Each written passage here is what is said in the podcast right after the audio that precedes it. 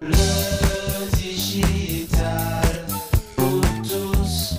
le monde d'avant, le patron, le leader se concentrait sur tout ce qui pouvait créer de la valeur pour son entreprise, pour ses clients, pour ses collaborateurs et aussi pour lui-même. Dans le monde d'avant, les impacts sociaux et sociétaux de son entreprise passaient un peu au deuxième plan et même parfois étaient totalement oubliés.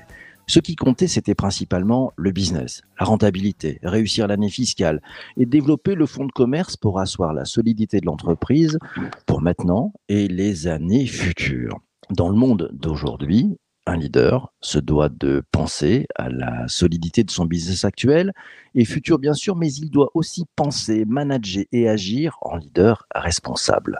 Responsable de ses actes, responsable de son impact à l'intérieur comme à l'extérieur de son entreprise. Mais il se doit aussi d'être conscient et d'agir en pleine conscience parce que l'impact qu'il peut avoir ne se limite pas à la sphère de sa seule entreprise.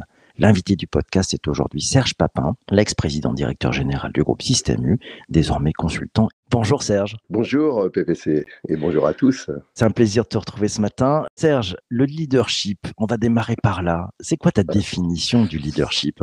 La définition, je, crois que d'abord, l'action d'entreprendre doit être le reflet de l'époque. Et on voit bien qu'on est dans un changement d'époque assez profond pour moi, il s'incarne euh, dans euh, trois phrases euh, qui sont la première, c'est la raison d'être de l'entreprise, sa mission.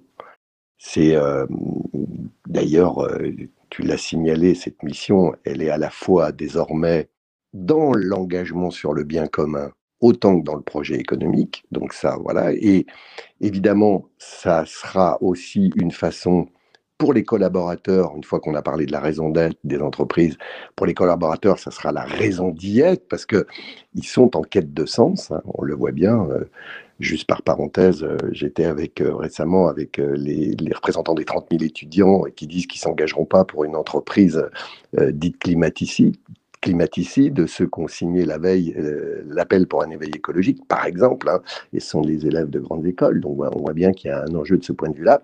Et enfin, le, troisième niveau, c'est les clients, parce qu'à ce moment-là, eux, ils vont y trouver une raison d'y venir. Donc le leadership, il se construit à la fois dans la mission, un peu différente, qui s'incarne différemment, dans le sens, et en même temps dans l'adhésion pour les clients au projet. Donc voilà, voilà ce qui fera un bon leadership euh, demain d'une entreprise. On a posé le débat, merci à toi. Euh, alors, on va aller cranter un cran plus loin. Euh, maintenant, quand on parle de leadership responsable, euh, ça résonne comment chez toi? Bah, Ce sont des engagements.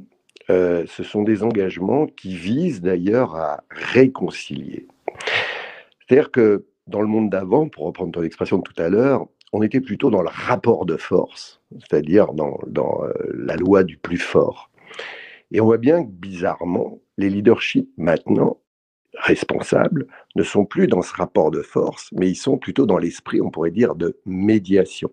Dire le, le leader responsable de demain n'est pas euh, un guerrier combattant, mais il est plutôt un médiateur un médiateur euh, avec ses collaborateurs, dont il est euh, le supporter, dont il est le, sponsor, dont il organise la, fluidité, si je puis dire, et puis un médiateur aussi avec euh, la planète, l'environnement, avec bien sûr ses clients, avec ses fournisseurs, donc tout un écosystème qui est complètement différent de ce qu'on a pu vivre avant, où, comme tu l'évoquais tout à l'heure, les choses étaient plutôt dans une forme de j'allais dire, euh, de brutalité hein, par mmh. rapport à, la façon de faire. Donc, ça veut dire qu'il faut aller, euh, en, tant que leader, en tant que, grand patron, il faut aller chercher d'autres qualités en soi, d'autres qualités auprès de ses équipes? Oui, il faut aller chercher d'abord des engagements qui aient du sens, notamment quand, on, quand il est question des transitions, euh, je pense les transitions écologiques, euh, bon, voilà, c'est quel type d'engagement l'entreprise prend. Euh, si euh, moi, dans mon métier, qui était celui de mettre en marché l'alimentation, c'est quel type d'engagement on prend, par exemple, sur la santé, quel type d'engagement on prend sur la rémunération des agriculteurs. voilà, donc c'est autant de sujets qui n'étaient pas très importants il y a quelques années et aujourd'hui qui sont un marqueur de la responsabilité Donc, euh, on demande des choses complètement différentes. Un commerçant, autrefois, il mettait en marché euh, euh, un peu des choses dont il était un peu attrape-tout. Aujourd'hui, il est capable d'aller voir ce qui se passe au niveau de la ressource, au niveau de la transformation. Et puis, il a un profond respect de, de, de ses clients parce que tout ça fait une espèce de filière cohérente qui va du sourcing jusqu'à la distribution, jusqu'à la consommation. Tu vois des exemples de, leadership responsable dont tu pourrais nous parler? Oui, alors comme ça, ce qui, des entreprises que je connais, euh, je prends notamment euh, la Camif, euh, Emery Jacquilla qui reprend au barreau du tribunal cette belle entreprise et qui du coup, on fait un, exemple de, co-construction entre, euh, pour les, je prends par exemple l'exemple des petits mobiliers, euh, il refait faire du mobilier en France, il le co-construit avec ses collaborateurs, des experts, avec les clients, euh, il s'engage avec ces produits-là sur plus de 10 ans, il fait du SAV, donc autant de choses qui n'existaient plus. Et euh, il reprend un leadership, euh, du coup, euh, avec cette responsabilité-là, qu'il appuie fortement. Si on prend un autre, l'assurance, regardez la, la CAMIF, Pascal Demurgère, qui d'ailleurs a signé un beau livre qui, qui dont le titre est L'entreprise du, du 21e siècle sera politique au sens de l'intérêt général ou ne sera plus. Et on voit que son leadership à lui, sur, dans l'assurance et à la CAMIF, c'est la bienveillance. Il change complètement. Vous savez, juste pour l'anecdote, on n'a pas beaucoup de temps, mais un jour, il est questionné en convention par une de ses collaboratrices euh, devant tout le monde qui lui dit, alors qu'il a fait l'ENA, hein, euh, voilà, euh, et, qui lui dit, mais euh, monsieur de Murger, si vous, dans l'entreprise, si vous mettiez en avant le cœur plus que la raison ou plus que la tête, peut-être que les choses changeraient. Ça l'a complètement déstabilisé. et, c'est, et ça qui a fait qu'il a complètement changé de, de, de, façon de faire. Et du coup, il a eu, après, voilà, c'est pas du tout la même façon de parler au syndicat, à l'interne. Et aujourd'hui, on voit que le, côté militant responsable, bah, c'est un vrai positionnement, c'est un vrai leadership. Et puis, je ne veux pas faire le taux euh, promotion de, des années U, mais. Euh, ah, tu peux y euh, aller, allez, c'est cadeau. c'est cadeau, vas-y. Quand en 2005, en 2005, avec quelques, un petit noyau dur de collègues, on décide d'enlever les substances controversées après une longue enquête de 90 substances euh, qu'on considère comme toxiques, etc., qu'on enlève de nos produits, ça n'a pas été facile. Hein. Moi, j'ai eu beaucoup de bagarres à l'interne. J'aurais dit, mais c'est pas notre, euh, notre métier de faire ça, ça va coûter plus cher, etc. Bon, on a tenu les positions, on l'a fait. Et à l'époque, euh, bon, ça nous a permis de garder, avec la marque, avec notre marque, un, leadership sur les produits MDD, alors même que tout le monde cherchait le prix à tout prix. Nous, on cherchait autre chose et ça nous a permis de conforter nos, parts de marché. Donc voilà des, petites choses qui, mettent en avant un engagement responsable et qui finalement a une belle réciprocité. Dans tes propos au tout début, tu nous parlais de, cette nouvelle génération pour laquelle euh, la responsabilité de l'entreprise est très très importante. Tu, peux creuser un tout petit peu, ils attendent quoi d'un leadership responsable ou d'un leader responsable? Ben, ils, attendent justement euh, qu'il euh, s'incarne, parce, que l'incarnation, me semble-t-il, est importante aujourd'hui par rapport à l'exemplarité mais qu'ils euh, s'incarnent justement euh, dans cette euh, réconciliation.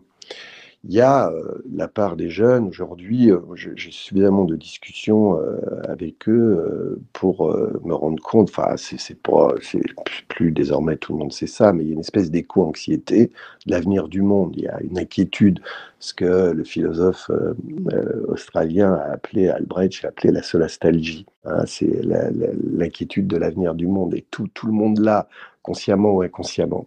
Donc, surtout les jeunes, si une entreprise qui peut changer les choses, parce que l'entreprise, elle représente la société civile, on voit bien qu'elle a une grande responsabilité demain sur la capacité à changer les choses. S'il n'y a pas des engagements qui rassurent cette génération en disant, bon, bah, ce qu'on fait, on prend notre part sur le fait qu'on va essayer d'améliorer les choses et qu'on n'aille pas tous euh, dans le mur. Et, moi, je vois bien, les, jeunes euh, aujourd'hui euh, sont dans l'attente de cette incarnation-là, y compris de la part des patrons. Et je, je trouve euh, parfois entre nous, hein, le MEDEF, très petit bras sur ces sujets-là, qui sont autant de mobilisations qu'il faudra avoir, si c'est-à-dire euh, l'entreprise doit s'engager sur le bien commun.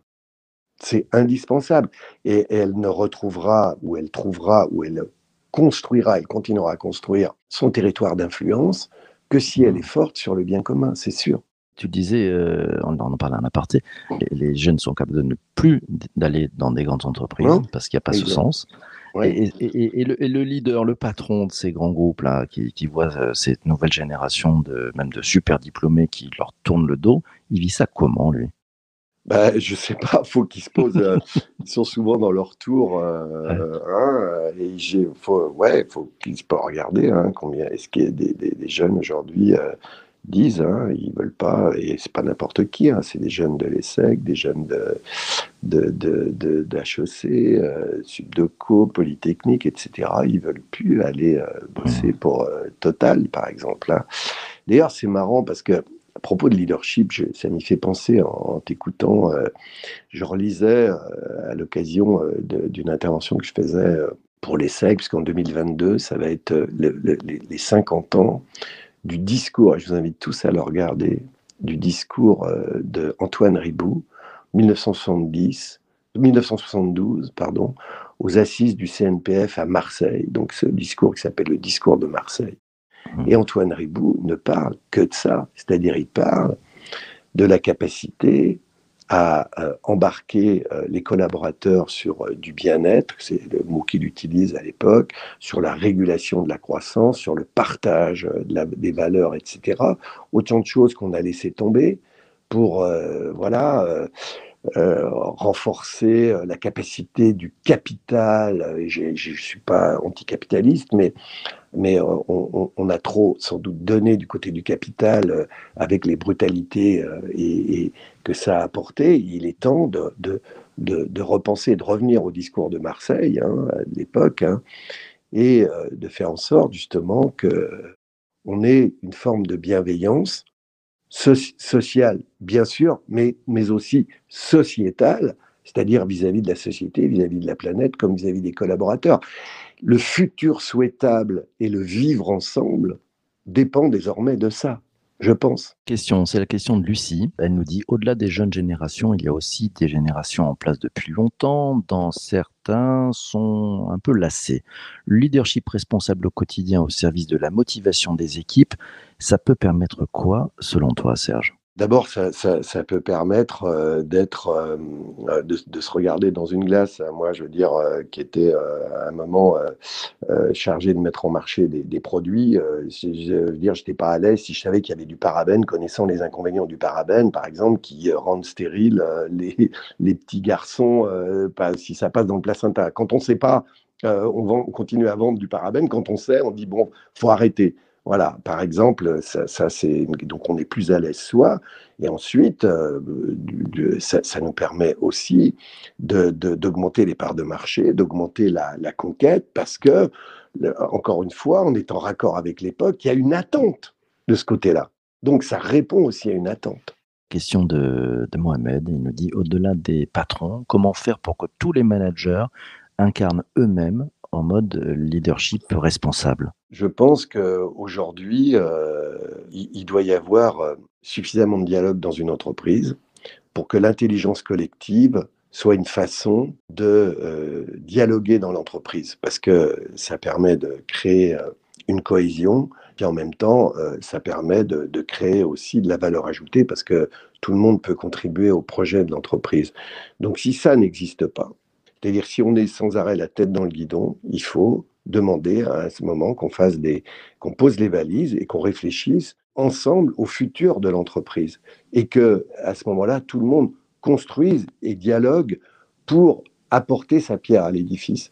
Et, je pense qu'à ce moment-là, il faut euh, le dire d'abord euh, aux managers. Voilà, cette question euh, d'aller capter l'intelligence collective, c'est la modernité d'aujourd'hui. Il n'y a plus des sachants qui ont des, des, des, des, connaissances qui seraient descendantes, mais c'est tout le contraire. C'est plutôt du remontant à partir de, de l'ensemble des collaborateurs qu'il faut aller chercher les solutions pour demain. C'est une nouvelle façon de travailler aussi. Hein. C'est aussi une nouvelle façon de travailler. Je prends les, propos et la question de, Jean-Emmanuel. Est-ce que le leadership s'affirme avec l'écoute des collaborateurs et des clients, et puis aussi ce sentiment d'être compris et écouté, ce, retour finalement du, terrain oui, bien sûr, bien sûr. Alors, le, problème, c'est qu'il faut l'organiser parce qu'autrement, euh, ça ne marche pas. On avait, euh, je, dis ça pour euh, chez, chez, chez, U, on avait une instance qui s'appelle le GEP, GEP, Groupe d'échange et de propositions, qui se réunit tous les mois d'une façon informelle, mais qui permet un dialogue et qui permet de porter des projets nouveaux. Parce que, en fait, la valeur ajoutée se crée dans, un peu dans la façon d'organiser l'informalité. Je sais pas, c'est une espèce de, paradoxe. il faut, voilà, faut pas des ordres du jour tout le temps. Il faut essayer d'animer la formalité. Mmh. Et il faut, bah, simplement, il faut prendre le temps de le faire. Il faut organiser des réunions. Et du coup, euh, capter cette, euh, ces, contributions que tout le monde a envie de faire. Mais évidemment, c'est en dehors euh, des, ordres du jour habituels. Donc, c'est l'entreprise doit être sur deux jambes. Elle doit être capable, bien sûr, de faire le boulot qu'elle a à faire. Puis en même temps, pour travailler à sa mise en perspective sur l'avenir, d'être dans l'écoute, dans le dialogue, parce qu'elle va en tirer un bénéfice incroyable. Euh, mais il faut l'organiser. C'est-à-dire là, il y a un petit euh, changement de pied. C'est une, comme on dit, c'est une stratégie latérale. voilà. J'aime bien ton terme d'informalité. Ça me fait penser à la, sérendipité aussi. Trouver ce qu'on cherchait pas et laisser une part euh, de, respiration et, d'oxygène pour, bien sûr, respirer. et ce qui est intéressant, c'est d'organiser l'informalité. Voilà, ça c'est, c'est, j'adore ces paradoxes. C'est bon ça. voilà, organisons, laissons une chambre d'enfant pour qu'on puisse faire des choses et on fait les fous dans cette chambre d'enfant. J'adore ça. Il y, avait, c'est marrant à l'époque, j'ai relisais un jour, c'est juste pour l'anecdote, le, le, livre de Pierre Lescure, euh, mais il qui, qui, est très ancien, euh, quand il, avait pris euh, Canal Plus et, et il, il signe son contrat de travail avec Rousselet à l'époque on était tout jeune. Et euh, dans ce contrat de travail, il dit à Pierre Lescure, je veux simplement avoir le droit euh, tous les jours de pouvoir euh, observer les gens et m'installer trois heures de temps au café de Flore pour respirer l'air du temps. Ça fera partie de mon travail. tellement juste, tellement juste. Oui, le, droit à la déconnexion pour s'enrichir. Allez, prendre, je vais prendre la question de, de Fabrice. Comment et jusqu'où une entreprise peut-elle légitimement s'engager dans l'activisme social et environnemental selon toi? Elle doit déjà l'affirmer en termes de vision, de cette vision découlera une ambition nouvelle. De cette ambition découleront des objectifs. De ces objectifs découleront une feuille de route. donc je dis bien les choses dans l'ordre. Mais il faut déjà l'incarner du point de vue euh, du, patron, hein, dans la vision des choses, et après il va entraîner. Et, on peut aller euh, très loin, mais il faut euh, tenir les positions. Bon, euh, je, sais que euh, les choses, au début, on dit toujours que c'est impossible. Donc il faut vraiment... Là, récemment, je visitais une usine de, voilà, qui, met en place des, produits avec plein de matières plastiques. Et je dis, mais il y a des solutions pour éviter ces, matières plastiques. On pourrait remplacer, par exemple, le packaging par du carton. Et tout de suite, les gens à qui je disais ça m'ont dit, mais non, c'est pas possible parce qu'il faut changer les machines, parce que, enfin bref, ça va coûter. Donc on dit d'abord, c'est pas possible. Mais ouais, mais si, c'est toujours possible, mais il faut tenir les, positions. Et il faut incarner ça dans une vision, parce qu'à ce moment-là, la vision va entraîner. Je prends les propos de Delphine. Delphine nous dit, le DG est décideur, mais le DG leader est surtout éclaireur, voire mentor. Et pour ça, il doit être engagé, société, ADN, valeur, sens, pour être engageant. Être engagé pour être engageant, c'est la clé du succès pour toi? Oui, oui, parce que euh, l'incarnation de l'engagé euh, se traduira euh, par une mobilisation engageante du coup de l'ensemble euh, de ses collaborateurs. Oui, bien sûr, les deux sont liés. Propos de Corinne qui te demande, les mécanismes de motivation sont aujourd'hui bien connus. Que faut-il, euh, à ton avis, développer pour les mettre en place vraiment? Et en fait, il faut accepter peut-être de pas tout maîtriser, de laisser la place et les choses viennent naturellement. C'est une des pistes, ça, Serge? Bah, il faut, changer, par contre, les, mécanismes de motivation euh, qui étaient ceux euh, les plus connus, euh, qui sont issus du projet économique, les bonus, etc. Bon, c'est sûr que peut-être, je ne dis pas qu'il faut les, les, les, enlever, mais après, il faut. donc, ça, c'est de la valeur, c'est la création de valeur, mais peut-être qu'il faut les enrichir parce qu'on pourrait appeler une valeur sociétale ajoutée. Et ça, c'est intéressant, c'est qu'est-ce qu'on fait pour accroître la valeur sociétale et à ce moment-là, trouver d'autres processus de, mobilisation que simplement ceux économiques. Il faudra avoir l'économique, bien sûr, mais aussi le bien commun. Tiens, Jean-Emmanuel te dit, il trouve que la voie de la compétitivité est encore trop présente. Les entreprises gèrent les coûts sans pour autant euh, innover ou se repositionner. Est-ce que c'est des interrogations qui préoccupent les leaders, ça? Ouais, mais après, il faut savoir conjuguer des paradoxes. C'est euh, comment euh, euh, être aussi compétitif tout en étant adapté au contexte dont on vient de parler depuis le, le, début de nos entretiens. Je participe à un fonds qui s'appelle Alter Equity. Alter Equity conjugue parce que voilà, ceux qui mettent de l'argent dedans, euh, ils veulent aussi une rentabilité parce que voilà, c'est de l'argent et, après tout, euh, c'est euh, pas voilà, c'est pas punitif, hein. Et en même temps, on investit, ils investissent dans des fonds à impact. Et aujourd'hui, on peut conjuguer l'engagement dans des startups, par exemple, où il va y avoir le fait d'avoir un rendement, et puis en même temps, euh, d'être sur un impact vis-à-vis de l'environnement qui soit positif. Donc ça ne s'oppose pas, forcément. Ça se complète, c'est ça? Ça se complète, ça, se complète, ça, s'enrichit. Ça, se conjugue. Alors bien sûr, il faudra euh, accepter euh, peut-être de vivre des transitions. Ça, c'est très important et souvent les entreprises ne, ne, prennent pas ça en compte. C'est-à-dire, euh, voilà, euh, on ne prend pas le temps de financer parce que quand on veut passer d'un état dans, un autre et respecter les transitions, il faut les financer. Donc, ça veut dire que si on veut garder euh, le leadership pour demain et mettre les choses en perspective, il faudra aussi avoir capacité parfois à, faire en sorte de financer le modèle. C'est le coût de mes pots en carton versus mes pots en plastique. Il faut bien le financer à un moment. Dernier mot, parce que ce podcast touche malheureusement à sa fin. On est très gourmand. On a même dépassé un tout petit peu l'heure. Mais enfin bon, c'est quand même important aujourd'hui. C'est un, sujet très important, le leadership responsable. Ton mot de la fin là-dessus, euh, si tu avais un conseil à donner euh, à un leader pour qu'il puisse passer de leader à leader responsable, tu lui dirais de faire quoi? Il faut qu'il soit à l'écoute euh, de ses équipes, de ces gens. Pour ça, il faut qu'il change complètement, euh, c'est pour rire un peu, hein, sa façon de manager. Il faudrait qu'il pratique le management déambulatoire. Donc le management déambulatoire, c'est euh, d'aller voir les gens, de s'asseoir avec eux, de prendre un verre et de les écouter. Voilà, et il aurait des bonnes surprises parce que tout le monde a, je crois, aujourd'hui envie de contribuer au projet d'entreprise pas mal ce mot de la fin. J'adore le management by wandering around. allez boire un coup, allez boire un coup avec vos collaborateurs, allez prendre un café. Ça va leur faire vraiment du bien et à vous aussi. Mille merci Serge d'avoir été présent ce matin. Merci, c'est un vrai bonheur. Tu as ton rond de serviette euh, pour le petit déjeuner euh, avec les chocs à pic le matin si tu veux revenir. C'est un grand bonheur. C'est la fête. Hein. Merci. Merci aussi à toi d'avoir écouté cet épisode du podcast jusqu'ici. Euh, si tu es arrivé jusqu'ici, c'est vraiment bien. Ça fait du bien pour l'algo de, nos amis de Spotify et Apple. C'est plutôt une bonne chose. Si tu es sur Apple, d'ailleurs, n'hésite pas, tu nous mets 5 étoiles, un commentaire en disant c'était top, j'adore ce podcast. Ça fait un bien fou. Et puis surtout, surtout, tu ne lâches rien. Demain, c'est la pause. On est le 11 novembre. Euh, on vous laisse ouais, faire un petit peu une grasse mat. Par contre, vendredi, ça sera le débrief avec la rédac et vous allez voir, ça va être passionnant. On reviendra sur toute la semaine, ce qu'on a appris avec nos invités de la semaine.